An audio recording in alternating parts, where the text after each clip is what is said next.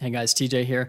I'm going to keep this one short because it's a very long episode, but I think you're going to get a lot out of it if you're in the season of awakening, if you're in that season of um, recognizing that there are things changing, maybe even from the inside out.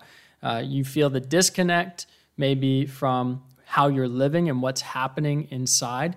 And you recognize that there's a need to actually change maybe the choices that you're making with the people, places, practices, things that you're um, doing, the places you're going, the people you're surrounding yourself with. And I want to speak to you specifically as I'm talking on this specific episode about the last 10 years for me, trying to help close the gap for anybody who's been kind of like from a distance and saying, man, what's TJ talking about when he's um, mentioning this or that and the other? Because keep in mind, if you're just joining this journey, like I was on a totally different path and trajectory not long ago, like six years ago.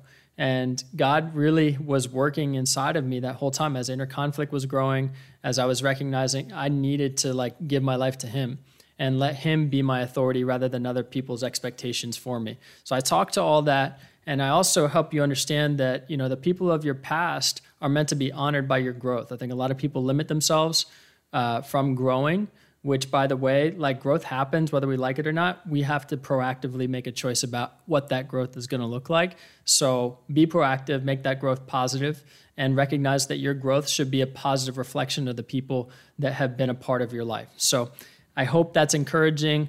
Uh, thank you guys so much for listening. I appreciate you. This is going to be on my personal facebook account which i don't really use my personal facebook account that much, at least until recently. And um, and I wanted to do this catch up on the last ten years, specifically over the last um, few weeks. I really feel like God's been asking me to do this, and just speaking to me about, hey, you know, you kind of have this gap, this this whole group of people who who once knew you, and I think something just a quick nugget for you right now is if somebody knew me yesterday, they don't know me today, right? Because I'm not the same person I've been. I'm always changing and growing. And so I think that's important for you to understand, you know, just in your life as you're changing and growing. Um, that's something that took me a long time to realize that we all have a choice to change and grow. And who we've been is not who we are. Um, and if we're if we're trapped by our past, we can never have a plat- platform for the message that God has. And so I think, um, you know, you you definitely have to find healing and freedom and peace and all those things. But uh, for me personally, just the journey that I've been on, I've um, I've had a lot of people that have been in my life that I've just maybe lost touch with, um, haven't been engaged with. In the last, I would say, in the last ten years, especially, as I've had so much change for me personally this this message is for anybody really who's going through their journey, maybe at a point of an awakening. Uh, maybe they've realized that something in their life needs to change. Maybe something's terribly wrong and you don't even know what it is. Maybe um, to the world, nothing looks wrong, but inside, uh, you know something's wrong. Um, you know, for me, I'll kind of summarize this with with one point way back in 2009 one story.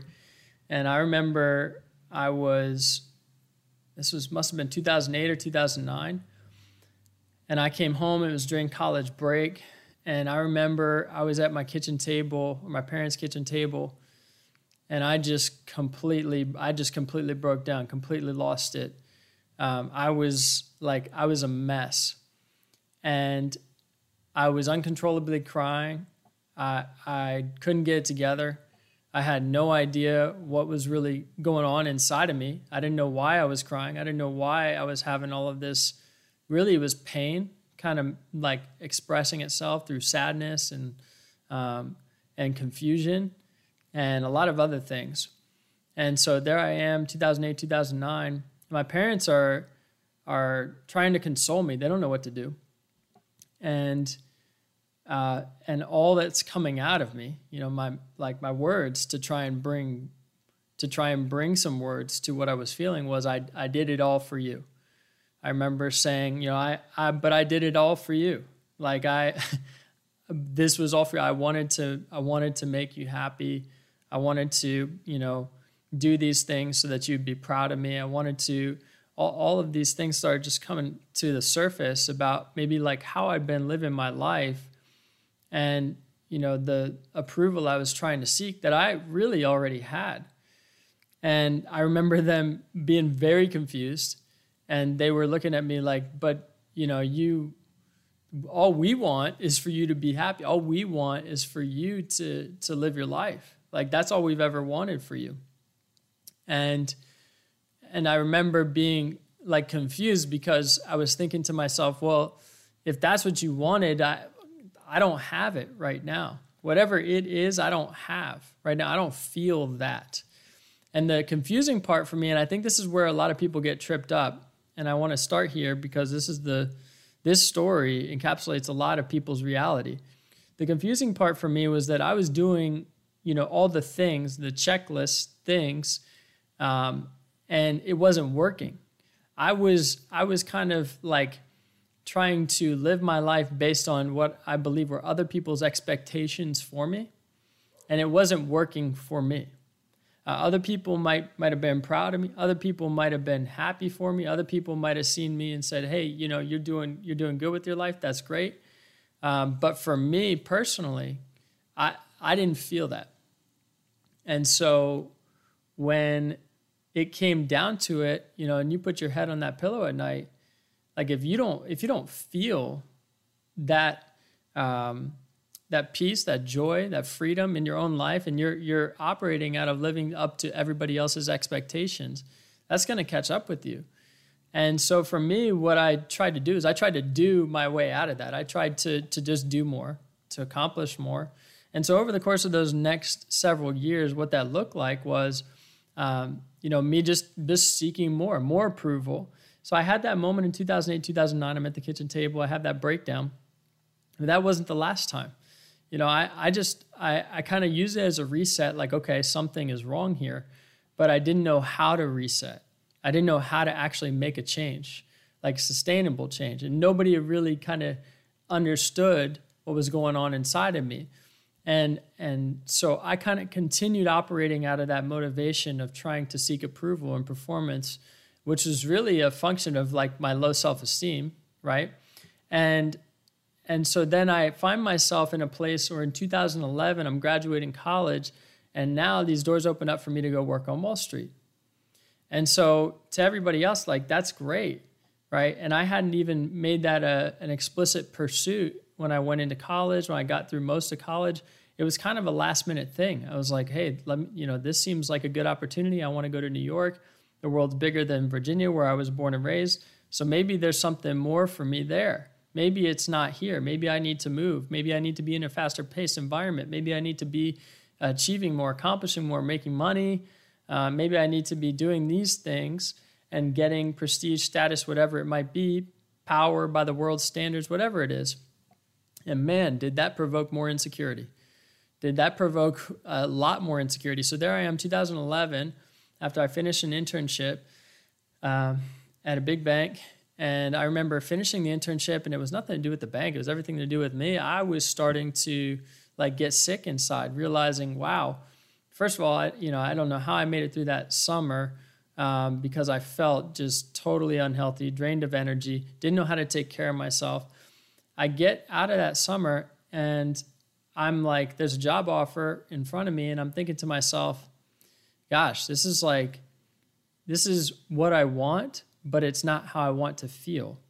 So I was very conflicted again, and this was maybe a more pronounced explanation of that. And so I have this job offer and I don't feel right, but I decide to take it because I think to myself, well, how can I turn it down? So, okay, so 2011, there I am and I'm in what I call the motorboat in life, right? Where you think you have full control over everything until the gas runs out. Well, the gas is running out.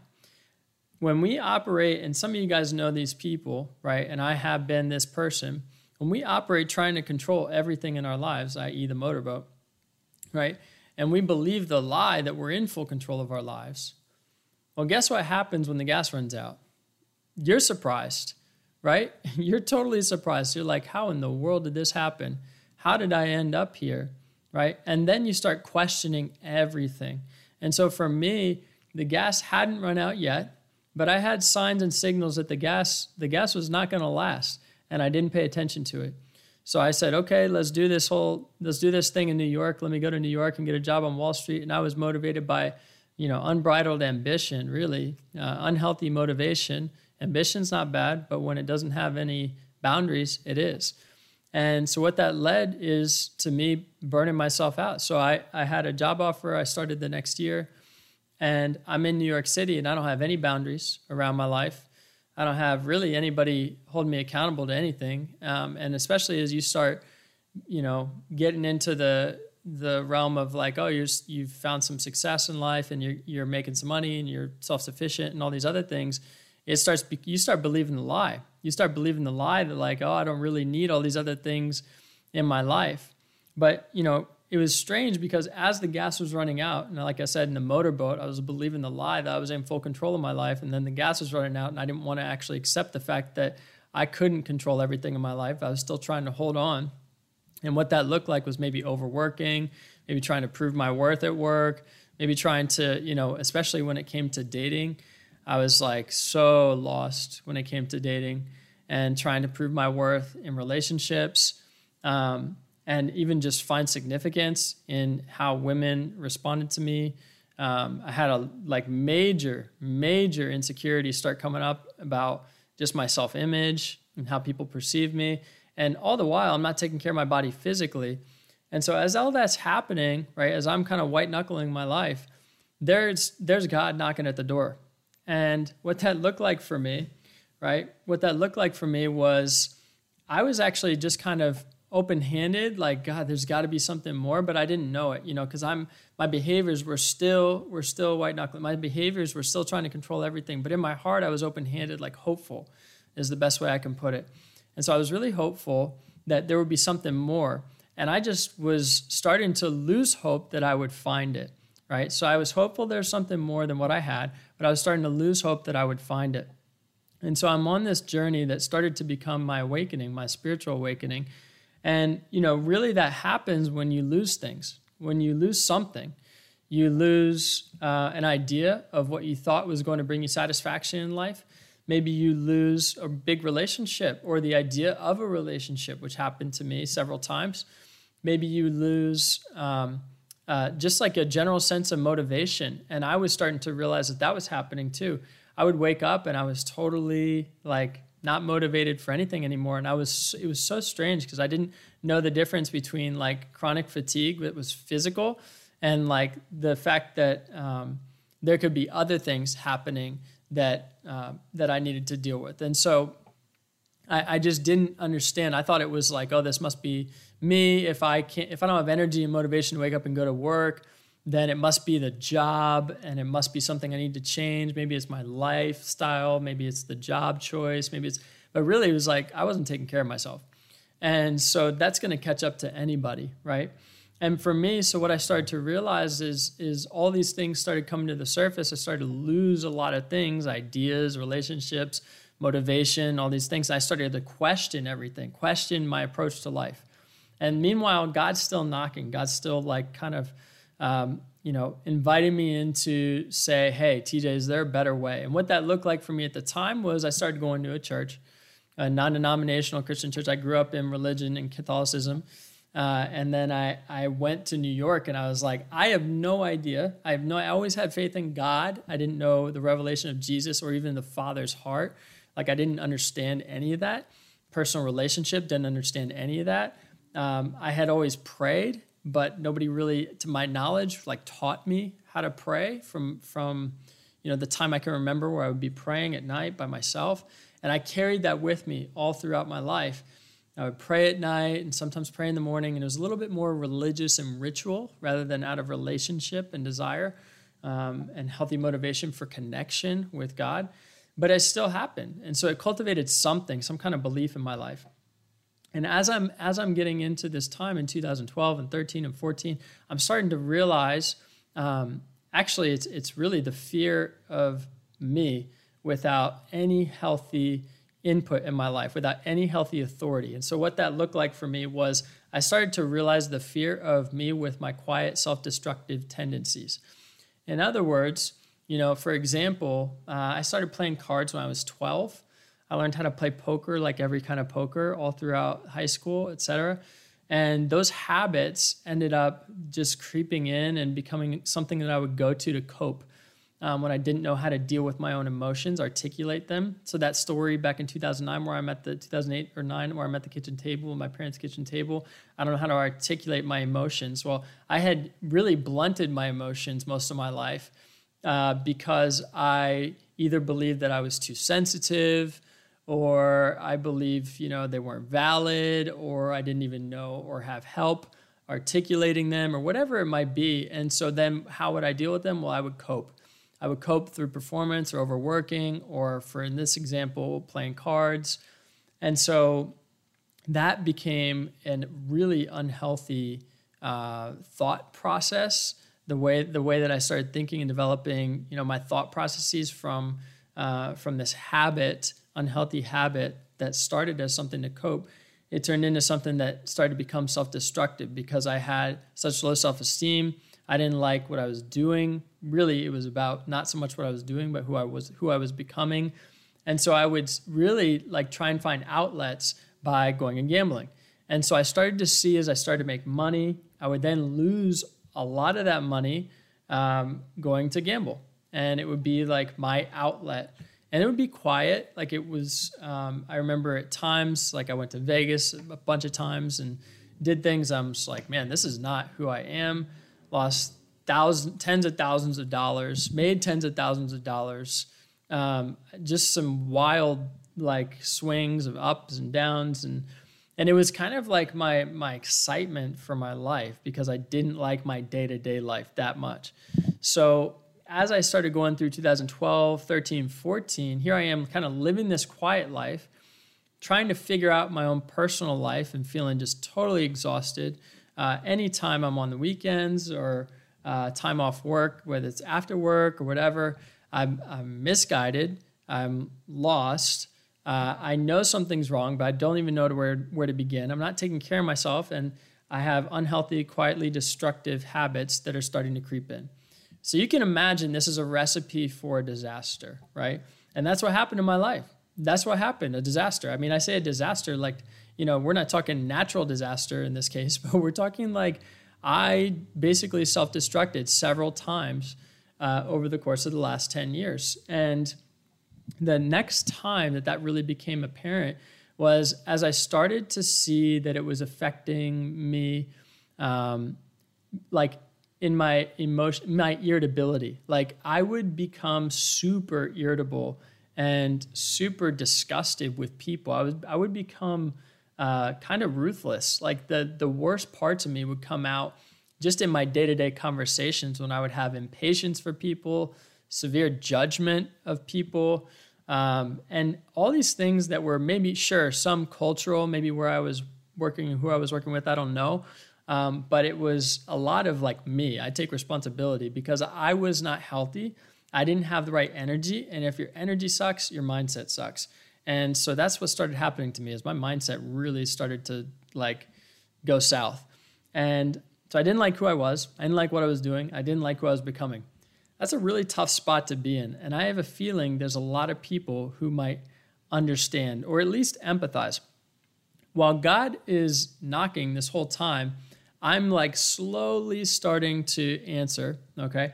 And what that means is I start going to this church, non denominational church.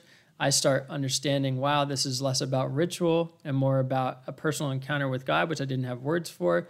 I start recognizing, oh my gosh, there's like something that my soul is getting that on a day to day level, my soul is missing. And so I thought, you know, at first I'm like, gosh, it's it's found in a church. I'm talking a building.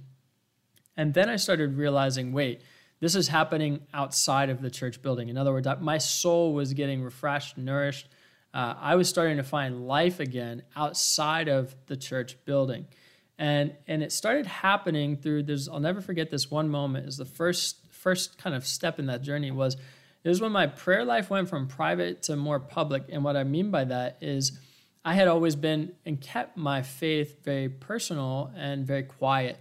And then I remember one day um, the church that I was going to said, Does anybody need prayer? And I was like, uh, I don't know what I need, but I'm weeping in public. And so I definitely need something. And nobody had ever prayed for me, to my knowledge, in front of me at least, uh, maybe quietly, but they never told me. And so I go up and I actually get prayer. And I get prayer from a guy named Simon. And I remember he's looking at me and he's smiling, he's laughing. And he's he's laughing not at me, but he's laughing because he knows of what he knows what God is doing. And he knows it's a good thing. And so that to me was one of the first, I would say, uh, turning points, uh, good points of my awakening that I started to realize wait a second, I'm not as lost as I think I am, or if I am, I'm at least heading in the right direction. And from that point on, it, because here's what happened. From that point on, I actually started by bringing my faith to from private to public. I actually started to see that God would enter my life if I give him permission. And it's not that he was absent from my life before, maybe I hadn't seen him, but because I was giving him permission, I was more readily able to to experience him, have encounters with him throughout my day to day. And so that's when I really started to notice that I that God was starting to encounter me in my day to day. And what that looked like is I started having a, what I call personal awakening in my heart, where I started really like having compassion for people that I would see. And compassion for me looked like people on the street, at least initially, homelessness. It was one of the first things that really started to turn my heart where I really actually felt fulfilled in my life, where I would just sit, I would literally sit on the curb with homeless people for sometimes an hour. And I would just hear their stories. I would ask them questions. I would hear their stories. I would want to know all about them. I would want to know all the things that they're doing. I would want to know how they got to where they were, what they needed, what they could do to get out of their situation, if they needed, you know, this, that, or the other food, whatever it might be. And God just started giving me this tremendous like compassion and capacity. Capacity, honestly, I didn't even know I had because I couldn't even take care of myself. But there I am sitting with people, having these real deep encounters where people start weeping. And I start praying for them and, you know, of course, there's some people who are like, dude, go away. I'm like, hey, man, love you. Have a good day. Okay. And then there's other people where it's like, this, like, this is a moment with God. And so I started having these conversations, and those grew and grew and grew while I'm also experiencing these self destructive tendencies, which were growing and growing and growing. And I was becoming somebody I wasn't. So you can see this inner conflict where I'm thinking, oh man, is the only way to have fulfillment to leave my job and just go talk with homeless people? Like that's what was happening inside my mind. I was thinking, oh, there's no way I can actually have fulfillment in my life, get what I'm actually looking for, unless I don't make money and just sit on the street and be happy. And I was like, this was uh, this was a crazy kind of like, what am I heading in the wrong direction with my life? Do I need to drop everything and start all over? And that, even that mentality of dropping everything and starting all over was a reflection of the extreme mentality that was unhealthy that I developed over years and years of my life. And so as I was um, as I was kind of growing in this conflict of who I was becoming and who God was actually asking me to be, who He made me to be in His design, right? A man of compassion, a man of capacity for others, um, a man who actually wanted to pour into other people, other people's, other people's lives rather than just you know live his life for himself. As I was starting to see this conflict grow and grow and grow, I started to ask myself, man, you know, like, is the life that I'm leading the life that I really uh, am made for? Is this who I truly am? And with that, you know, back to this idea of the extreme mentality, it came with all these other questions of, you know, people that I'm that I'm friends with, or you know, the things that I do or the places I go. And I said, all these things started coming into question in my awakening. And I'm there I am thinking to myself, gosh, well, if I'm not the person I'm becoming in this self-destructive kind of way, and I am the person God's asking me to be, who He's designed me to be, and I think that the only way to do that or be that is to drop everything in my life relationships, job, even location and change to this other kind of path for me where maybe I just give my time. well, what does that mean? What does that look like? I didn't have all the answers in 2015, okay? I didn't have how that was going to happen. All I knew was that I had to trust that God is greater than myself and that He knows more than I know. In other words, what I don't know uh, is far greater than what I do know. There's a perspective that I have that is uh, very limited relative to the perspective that God has. And again, it goes back to this idea that I was mentioning earlier when they asked in that church setting, I'm talking the building setting, um, where they were asking, Hey, does anybody need prayer? And I submitted and said, In my heart, I need prayer because I need help because whatever I'm doing isn't working. That was the shift that started to open me up to the possibility that I don't know everything. That was the shift from the motorboat where you're in full control of your life to what I call at least the path to the sailboat, which is where you want to be. But what happened for me, okay, and I'll explain the sailboat in a minute, but what happened for me was I ended up in the raft. And the raft is where you feel powerless. The raft is where you feel powerless. It's where you surrender your life, but you actually start to believe the lie that you don't have control over anything. And so for me, that's what happened. I started to surrender my life from the motorboat where I, I was in full control because I realized self destructive tendencies, the person I was becoming. That's not who I'm made to be. That's not what I want to do. So I submitted resignation. I had a promotion and I submitted resignation because I just trusted God's going to lead me. I had no idea what I was doing, I had no idea where I was going. I made up all kinds of stories about it, meaning like the ideas of what I was going to do next, but I had no idea. And so I was just open to the fact that maybe there's a better way and God has a plan. But then I fell into the trap that I was powerless and that I just need to go wherever the wind blows. And so while being powerless, I started to realize that I was just falling back into the old habits of control. Because when you surrender your life and when you actually say to God, okay, God, I give you authority over me, meaning I submit to you as my leader, as my Lord, as my Savior. I submit to you. The lie is that, well, then you don't actually have any control over your decisions, over your destiny, over anything. And while He may know the beginning and the end, I really believe He gives us a choice in how we get there. He has promises for us, we have potential. A lot of people, I don't think, fulfill their potential because they actually don't make the choices that are going to get them there. So for me, I started to realize wait, uh, this whole surrender thing is scary. So I went back to trying to control everything. And that's what led me in 2016 to being completely broke, directionless, not knowing who I was, where I was going, even though I had ideas of like, oh, maybe I should start coaching or maybe I should start doing this or that. It led me to this place where I was like trying to control my future so much. I was so limited in my thinking. I was so limited in the ways in which I was trying to actually decide for my career, for my relationships, all these things. But at the same time, I was trying to live a surrendered life. And I call it living with an open hand. I was trying to like actually give my life to God, but I didn't want to give it fully because I was afraid that it wouldn't be what I wanted. And so that disconnect there is what leaves people in this powerless state where they especially people that have that spiritual awakening where they start recognizing, wow, God is real. And if he's real, I want to honor him, please him because I love him. But at the same time, if you don't have an understanding of who he is, then you might think that he wants you to live like this trapped, uh, less than fulfilled life when really it's not about um, him wanting you to be happy so much as it is you're going to be most fulfilled when you actually live with him first.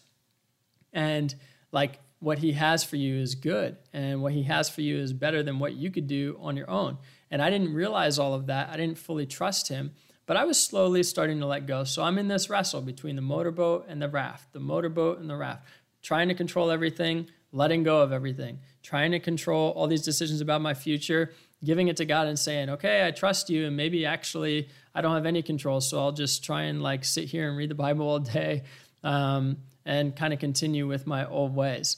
And that's what was happening. And so in 2016, after I'd moved out of New York, I moved to Richmond. I moved back to New York within a few months. God convicted me. There's this whole thing. I ended a relationship. I ended up getting into stock options in the market, losing all my money. I ended up going through some, getting some help and getting a couple days of one on one facilitation, coaching, and then realized, okay, there's some paths for me, there's some opportunity, but I was still afraid.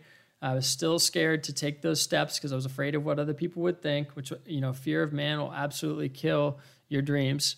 Um, and so I'm going through this whole process and I'm going through these things. And I get into really right at the end of 2016, and I start doing things that actually matter to me. I start actually coaching um, and helping people, and I start seeing that you can make some money helping people. And I'm like, man, well, what does this all mean? Because I thought that, you know, if you were going to really help people and feel fulfilled and have your soul like come alive, that you couldn't make money. Like these two ideas didn't connect with me. And what I realized is I actually needed to be in a position where um, I didn't need to, but I happened to find myself in a position where I didn't have any money. I didn't really have another choice. I was like, well, I could go back and do what I did before because I didn't have any money, or I can do what I've always done and that's when God stepped in. And 2015, 16 is really when I started having what's called just revelation. I started getting people encountering me, uh, people I've never met before, speaking into my life, saying, you know, you're called to speak to nations, uh, to nations, to tear out bondage and and deep rooted bondage in people's hearts, to set them free. There's a new season for you. All these things, and I'm like, I don't know what this means. I don't know who you are. Uh, they're giving me words to encourage me. Uh, and really, they're speaking directly into my life. Like I start weeping. And so it's called prophecy, and prophecy is meant to strengthen or, or encourage you to be empowered to live the life that you have ahead of you and that God has for you. And so it's not fortune telling or anything like that, but I start receiving this, you know, from different people and then I actually start getting practical help. You know, like a friend says, "Hey, I'm I'm be praying for you. I've been praying for you, and um, you know, I know we've talked about the whole money thing, and I want to gift you money." And then I have a vision for an event, and I want to start this event, and I'm really scared because I'm afraid of what other people will think. Um, and so I, then I start these this seminar called Welcome to Yourself, and so some of these things start getting traction. And within three and a half months, I actually start getting paid to speak. So I'm like, wow, that's wild. When you actually take action, uh, things happen. And so, having lived my life for so long, taking action and seeing the really the negative consequence, which was me running myself into the ground, I was like, no, I don't want any part of it. If it's going to happen, I want God to do it. And that's powerlessness. And so then this other part, you know, the sailboat is where we want to live. And that's where I started recognizing if it's going to happen, I want God to do it. And I'm going to take action, do my part in the natural, in the scene, in the world that I live in, and let Him do His part in the supernatural, or the unseen, the things that couldn't happen without Him. And so for me, what that looked like is I just, you know, acting in faith, starting reaching out to people saying, hey, I'm doing this event and then getting people to show up for that event, people that you know are total strangers that walk in and say, "I was just literally pulled here. I just really felt like God pulled me here to this event." Um, and me, mind you, I was charging for the event, so they not only got pulled, they had to pay. And so I'm thinking to myself, "Wow, this is possible." And I start I start really questioning everything I'd been believing. How through the the faith in action that I had been living. And so I start to see this come to fruition over the course of the next three and a half, four months. And then I'm kind of put on pause again as my dad's, you know, he, he got diagnosed with cancer. And so the sickness really sets in, it becomes pretty bad. And then over that summer, he passes away. And it's a very traumatic experience. And so now we're in 2017. And mind you, you know, I feel light years away from where I had, where I'd been and the life I'd been living on Wall Street. I, I'm feeling completely like I don't know where I am because the person I am is so different from the person I'd been. And yes, there was so much to grow and change, heal from, but I was also living such a different life. I didn't know how to reconcile any of this difference. And I think a lot of people, when they go through their spiritual awakening, would agree. They start recognizing, wow, like I see life differently. I see I am different and I see life differently. So what does that mean about everything before this time? You know, before I really had the encounter with God and that thing changed me. What what do I how do I even address this? And that includes relationships. And so I think that in part is one reason why this topic, just kind of catching up on the last 10 years, was important to me because there's so many relationships that I care about. And I've talked with people individually and had some conversations. There's so many relationships I care about that I just didn't know how to articulate and fit in all these different things. Mind you, you know, I'm having all kinds of things happen up until this point in 2017 when my dad passes, you know. For me, the encounters with God started becoming so real. I started having, you know, I'll never forget when I started dating my wife, and I talked about it on the relationship podcast in season four. Um, I have a podcast called Mindset, and in season four, it's all about relationships. And I talk about this one encounter I had this one night when I was just starting to get to know my wife. At the time, we weren't even dating yet. And I had this experience where I'm like levitating overnight, and then I feel like something's being yanked out of me. And this was all because I got a word from God about speaking out, saying the Our Father 10 times for my purity. I didn't understand what any of that meant, but I just I was starting to learn to hear God's voice, and that was becoming real to me. And so I did it. Nobody was nobody told me anything. It was just me in my own kind of space, my room, quiet place. And so I did it. And that night I go through what's called deliverance or freedom, where I actually have this experience where something is being pulled out of me. Something's being rooted out of me. Over the course of the next several years, even just in my relationship with my wife, all these things about purity start to come to light. All these things in counseling that start happening start to come up about purity and how all that happened in my life and, and like where purity kind of went away, which purity, by the way, was, I was, and the way I'm talking about it is not just about like, um, you know, having sex before marriage or not. It's to me, it was so much more about what God wanted to speak into my life about, you know, my heart and like purifying my heart and the way that I saw women specifically. Um, and that's another, we talked about gambling and how that was a coping mechanism in many ways. I had certain aspects of relationships with women that were also coping mechanisms. And so I started to see that, and those would become highlighted to me, and I would start to feel really guilty or um, really ashamed of like how I treated people or things I'd done, and then God would kind of uh, gently give me reminders that I'm forgiven, but not, you know, in that same breath, it was like, but you need to change. You know, it was like, and you need to change, and so I forgive you, but like yes, you need to change. There's a there's a there's another way, and so he, that's called conviction. Not that he was condemning or bringing guilt.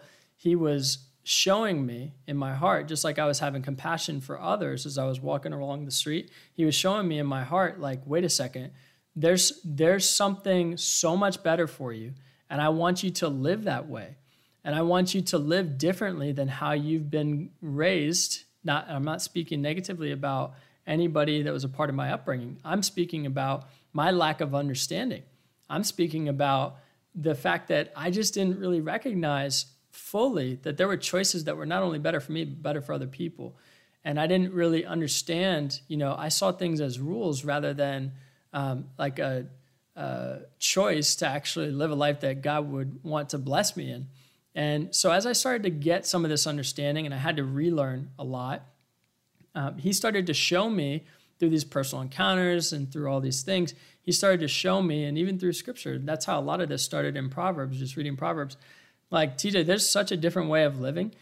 And so I'm in 2017 and now I'm starting to go through healing. My father's been sick and and I'm reconciling all these things in my life. I'm starting to reconcile, you know, well, if I had to, you know, look back at my life and maybe I made decisions, some are good, some are bad, and not everything I've done is bad or out of the wrong motivation, but maybe the way that I kind of approach my life for success and accomplishment and significance was uh, there. Maybe there was a better way. I'm starting to ask myself, well, what does it mean for all the people that you know have been a part of my life? What does it mean for all the places that I've been in my life? Whether it was you know different work environments, whether it was different places I lived, whether it was you name it. And for me, what I had to come to was the realization that I needed to work on me. And I think a lot of people get confused here because they start thinking about all the other things. They start thinking about all these people, they start thinking about their obligations, expectations. And if you've been watching or listening, this whole time, you'll remember I talked about the idea of that breakdown for me in 2008, 2009 when I was saying that, man, I, I did everything for you, speaking to my parents at their kitchen table. I did everything for you so that you could be happy. And there was a lot of sadness and pain in that. And they were telling me, hey, but no, we just want you to be happy. Like, we want you to live your life. And I didn't understand that because I'd been living under the idea of meeting others' expectations. And when you've been living that way for most of your life, living to meet others' expectations, it's a big change mentally. It's a big change to actually uh, give yourself permission to work on yourself. It's a big change to let go of the idea that other people are expecting you to show up for them, or expecting you to be a friend, or expecting you to, uh, you know, meet um, unhealthy expectations. Frankly, you know, because you've done so for so long uh, because you wanted to manage other people's responses and you didn't want to bear the consequence of their unhappiness. So you managed their expectations and maybe did so in an unhealthy way. Like it's it's a big change when you have to do that and you have to say, you know what, I got to put boundaries around me. Earlier, I was talking about how I lived boundaryless. God was showing me how to put boundaries around myself.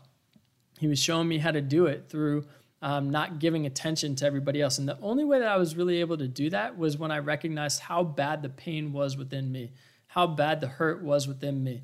And that was revealed to me when my dad died.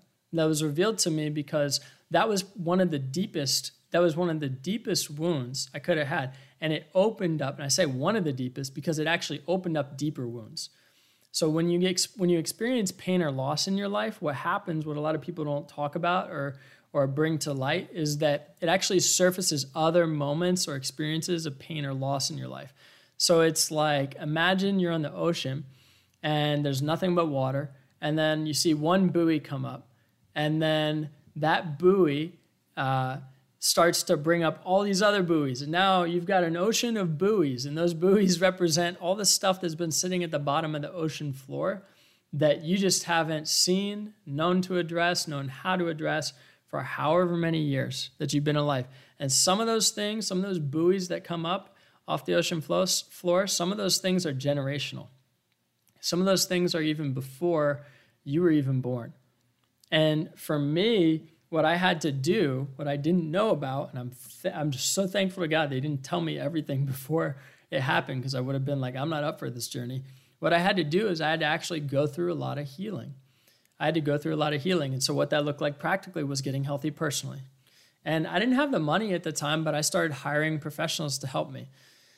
Personal trainers, a friend was going and seeing a personal trainer to support his business, and he, I thank God for this for this person. You know who you are, who said, "Hey, man, let's go train together." And I, I was starting over in my life, and I needed that so bad. And exercise helped me heal so much. And it was because it wasn't done in the way in which I'd done it all along, out of that unhealthy motivation to destroy myself, to destroy my body. I was learning how to exercise to help myself heal. I was learning how to exercise to actually help myself take my mind off of my own grief and pain. I was learning how to exercise in a way that would take my attention away from the things that I had that I didn't know had to do that day that I didn't know how to do. Um, like I was using exercise truly as medicine. And I'm so thankful for that. I'm so so thankful to those people. You know exactly who you are, who helped me on get back started on that journey because exercise really helped me. But then I also started hiring other people, registered dietitians. Um, I also started hiring a counselor. So I started going through all these things, and I was like, no shame. I'm going full stop at taking care of me. And you know what's funny is I wasn't even doing it out of like a selfish, really like deep, oh, I got to take care of myself. I'm motivated by other people. And at the time, I was starting to coach other people, and I recognized that there were a lot of things that they needed to know um, and do and do in terms of taking care of themselves because people were asking these questions about how do I find purpose, how do I get direction and clarity in my life, and all these things. They're getting five hours of sleep, and I'm like, dang, guys, like I've been there. I know that doesn't work. And so while I was on my journey, I started recognizing other people needed the very same thing. And, you know, if you can't have a clear head, how are you supposed to figure out what you do next with your life? Like, if you can't be present, how are you supposed to find purpose? Because purpose really is found day to day in the present. Yes, there's big calling purpose, but there's like a purpose for you showing up at the gas station, saying hi to somebody, making their day. And most people aren't present enough to even experience that or understand that. And so I started seeing this in my own life. I started saying, man, I need to change. But I started saying that because, and I started seeing that because I saw other people needed me to do it with them and for them as in a way of leading.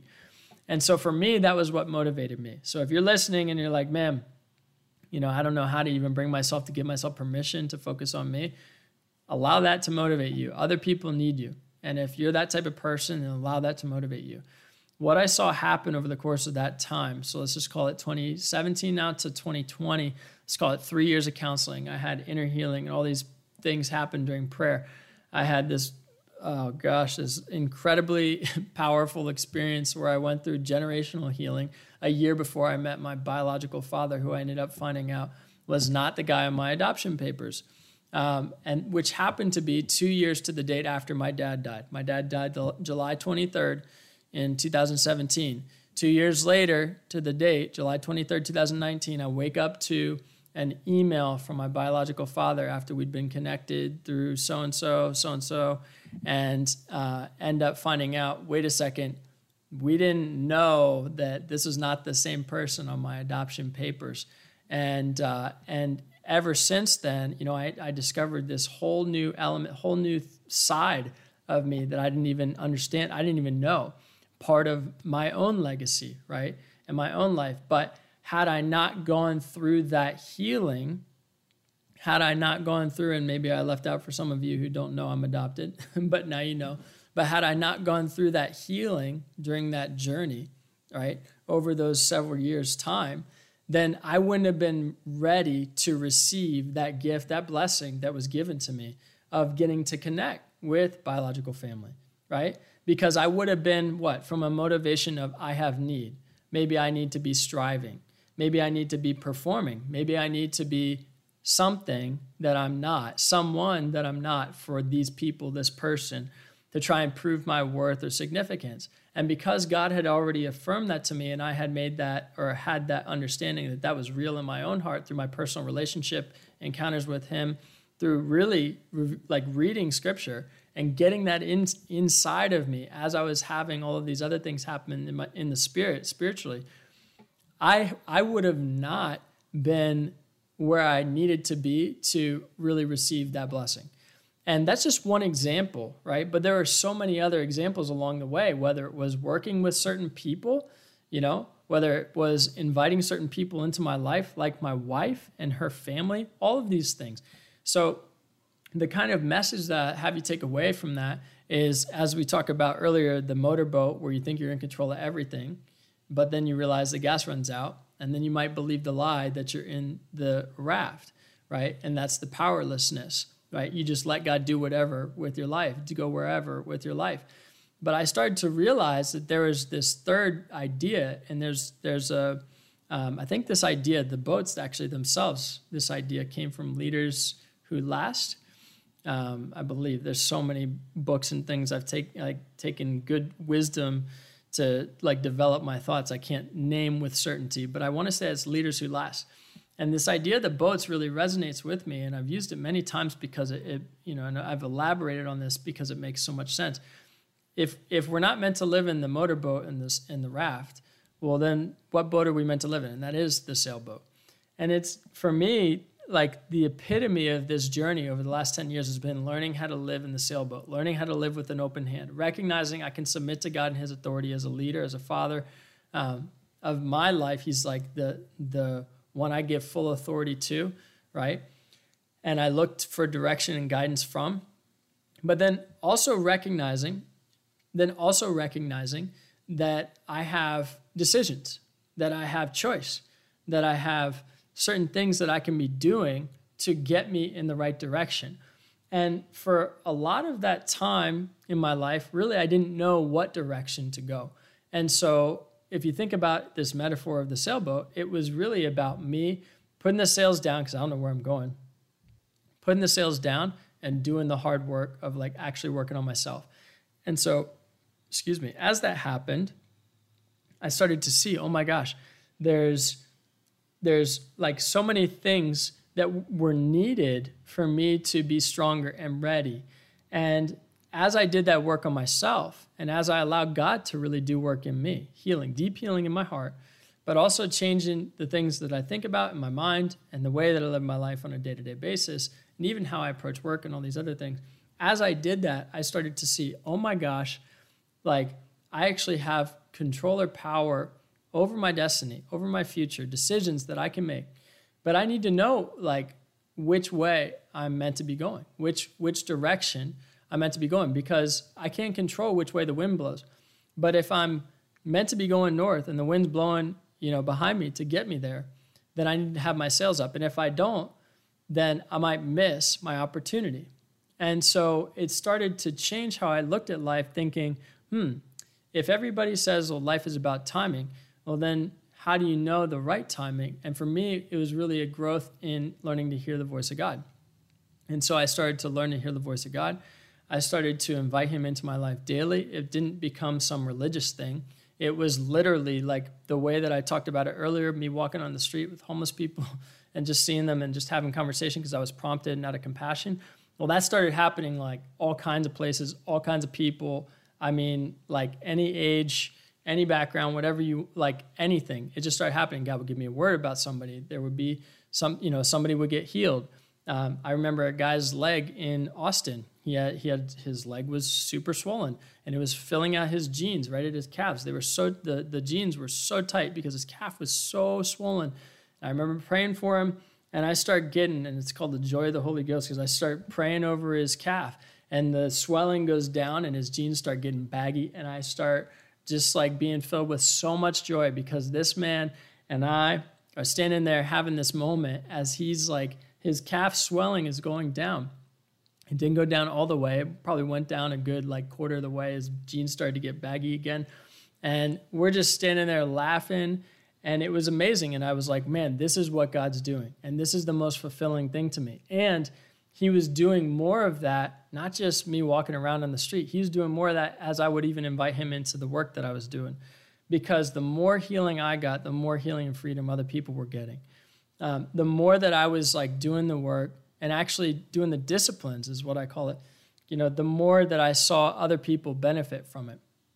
And so that started happening then in conversations. It wouldn't look the same in work conversations, but then people would be on the phone and I would get a, oh, you know, let's see what God has to say about this. And I'm thinking that in my head. And I'm like, hey, you know, I get this impression and blah, blah, blah, blah, blah and they're like, whoa, that is literally like my life pattern I've been stuck in forever. And it's like the perfect picture of that pattern in my life. I've been chasing things around and really I need to be still and actually receive. And so the image of a, you know, this, uh, the most recent one I'm thinking of, of this example is a parking meter. Got a picture of a parking meter and like, oh my gosh, I just need to sit there and receive rather than trying to chase it around. And so they started getting all of this clarity really through one image that God was giving them on the phone with me, right? And I'm thinking, huh, wow, God's in everything. You just have to invite him in. And so I started to see, wow, this is Holy Spirit. Like the wind, and in the Bible, it talks about Holy Spirit as the wind blowing. You don't know which way it's coming from or which way it's going, but you know the sound of it blowing. And that for me has been learning to live in the sailboat, which is living open handed, right? having all, possessing none, saying, God, you give me this today. You give me the place I'm living in. You give me this opportunity. You give me people to work with. You give me a team. You're my wife. You got all these things. And guess what? They could all be gone tomorrow. Not that you're going to take them away from me, but I know that there are certain things I'm not in control of. And so I accept that, but I want to hear your voice because I want to know what to focus on and what are my priorities. And I'll never forget it. You know, a mentor of mine, I asked him one day, he's a super successful guy, Fortune 100 company right now, went through a lot, was eight years in jail, white, largest white collar crime, one of the largest white collar crimes in criminal history. Whole nother story, redeemed life, amazing guy. And uh, I asked him, man, how do you, you're in charge of more, 17,000, 20,000 employees. How do you manage your priorities? And he said, well, if I'm just prayerful about him, then I trust that whoever's in front of me, God's already prepared. And I'm like, whoa, that is really powerful. And so for me, I started even thinking about that. I'm like, wow, if you're actually inviting God into your life, if you're actually learning to hear his voice, then, and you really trust in him, then you're exactly where you need to be. You're exactly where you need to be, right? And so when you think about that and you're thinking about, well, you know, I question like, what should I be doing next? And how should I be living out my purpose and all these other things? And it's like, hold on a second if you're truly inviting God into your life, are you exactly where you need to be? The answer is yes.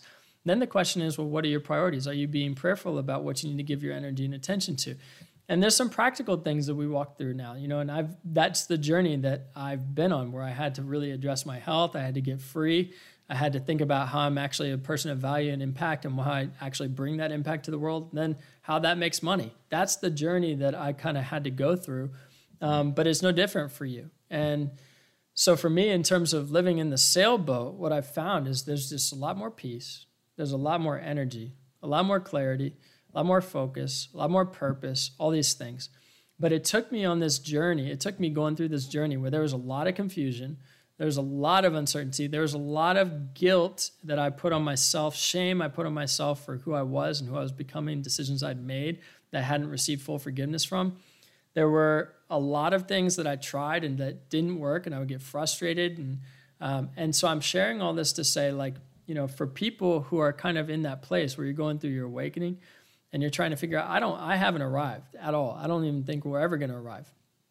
But what I can say is that, and I'm talking on this earth, I don't think we're going to arrive. What I can say is I think that people have a huge opportunity to see their life differently. And I always say, when you change the way you look at things, the things you look at start to change. And for me, this whole thing is about perspective. And for the last 10 years, even just recapping some of these things, the journey, right? Even just recapping some of these things for me personally has been revealing of like, wow, God's actually brought me through a lot. I haven't shared, you know, all the stories of, of this, that, and the other, but just the just the high level journey of recognizing from that moment in 2008, 2009, when I really had, you know, things going for me, but didn't feel it to the point where I was still trying to make that work, you know, five years later and it wasn't working to the point where I kind of came to my own end and I was burned out and I said, you know what? I got to actually just like let go. And I got to just let God in, give him permission. For me, what that looked like was not having clarity about all these things of what was next. It was just being present in the moment. And it was just recognizing that there's only so much I can control. And that if this is what I really believe God is asking me uh, to do, well, even if I make the mistake, at least I have the right intent, and at least he's bigger than my mistakes. So, having all of that understanding, going through these different experiences where I made mistakes and he was still bigger, you know, where I lost all my money and you still had a friend show up saying, Hey, I want to gift this to you, you know, and then where I even had another slip up with money years later where I had somebody who's almost really a stranger say, Hey, I want to gift this to you, you know, like, he's sharp, he started showing me he started showing me compassion in so many different instances that, like tj i see your heart and i'm so much bigger than your mistakes. And he started showing me that grace and that grace i think is is so important to being able to live your life in that sailboat you know that i was talking about in the way where you're kind of working with god rather than working against him uh, rather than working like under him you know, rather than people say you're not a servant, you're a son or whatever. I don't know, like the church language.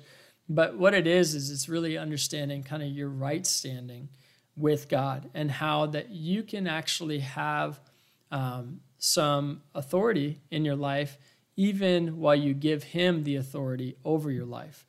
And people kind of miss that because they've suffered the consequence of either, like I did, having too much authority and leading to self destructive tendencies, or um, realizing that they don't have authority and that um, that state of powerlessness is really like and I, I, guess the kind of the church's way of saying this is like people need to live in a state of powerlessness because really God's the only one in control.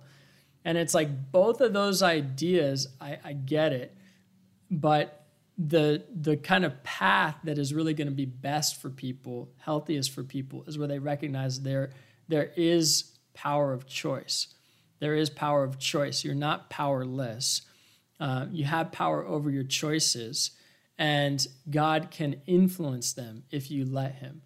And so, for me, the last the last ten years of this journey has really been about that. It has really been about letting God in to influence my decisions and learning how to make decisions with him rather than trying to make decisions on my own thinking I know everything, thinking that, you know, my ambition is really the healthy motivation um, or not even really considering whether I had healthy or unhealthy motivation. All those things are worth considering, especially if in your kind of season of awakening. Um, and I would say this because I mentioned this earlier. When it comes to like that point of recognizing, hey, I'm I'm a bit of a different person than who I've been.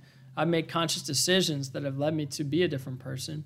What does that mean about all these people, places, things I've been involved with before? I think I, I shared about this, you know, not too long ago, and and I think that it's really important for us to understand that, you know, outgrowing your upbringing or even your your adult life for some of you, outgrowing that is not dishonoring to the people that supported you, that cared for you, that contributed to your life. It should actually be honoring and um, really like in a way it should be lifting them up uh, because of the life that you're living in other words that they contributed towards the life that you're living and a lot of people, I think, miss the fact that, you know, it's it's a good thing to continue growing. Growth is a choice. It's also uh, going to require change. You know, you can't grow and not change. Um, growth is a choice, and it requires change. And change is not bad. And change can be hard. It's guaranteed in life, but it's not a bad thing. And so I think for thinking about how you can allow yourself to change, it's really important to give yourself permission to recognize that the people of your past, the things you've been involved with, are not limitations. And that goes back to that idea of living for other people's expectations. You will limit your growth when you live for other people's expectations. It's good to have a standard for your life, maybe that you've understood as far as what God set for you in that standard it's not good to live up to other people's expectations as your own standard because um, if you guys are not submitted to the same authority, I guarantee you it's going to be limiting. So for me, as I've learned how to make decisions with God, I've learned that it's important to give Him authority. And I've also learned that I have authority, and that's the third boat in life. That's the the sailboat that I was talking about.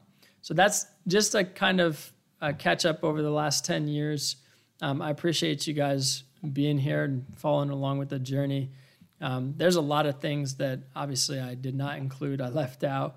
Um, I could share more about. And honestly, if you're listening, I'd love to to hear, you know, what is it that resonates with you? Is there something that you're like, man, that is exactly where I'm at today? Because I can tell you what, like I thought I was the only one I thought I was the only one, and you are not the only one. Uh, a good friend of mine said once, he said, growth takes time, and during that time, people won't understand. And I'll be darn if people, if I'm living my life for people to understand, right? It's good to be understood, but people are not always going to understand.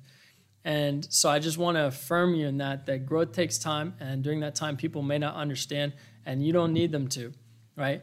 Allow the people of your past to be honored by the growth that you're going through. That's what I'll leave you with. All right? Thank you, guys.